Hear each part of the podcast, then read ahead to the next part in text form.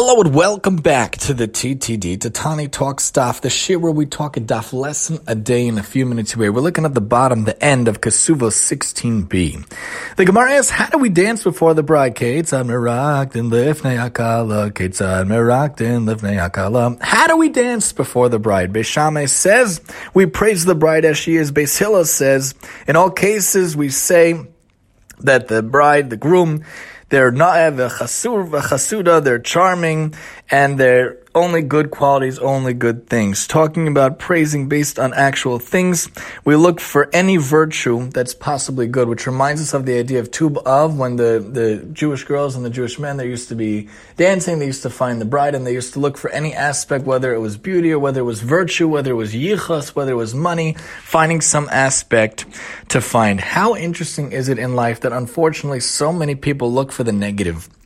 The Gemara here teaches us a lesson. You look for anything positive, anything good you can from another person.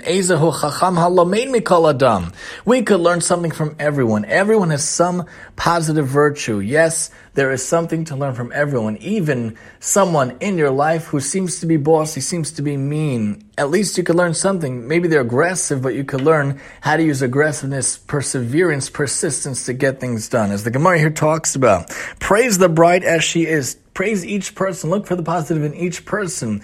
You could disagree with the person. You cannot like actions or think on some level there's a lot of vileness in a person, but learn what we can from other people around us and praise each person. Find the virtue in each person. Join us next time as we talk Kasuva 17 here on the TTD.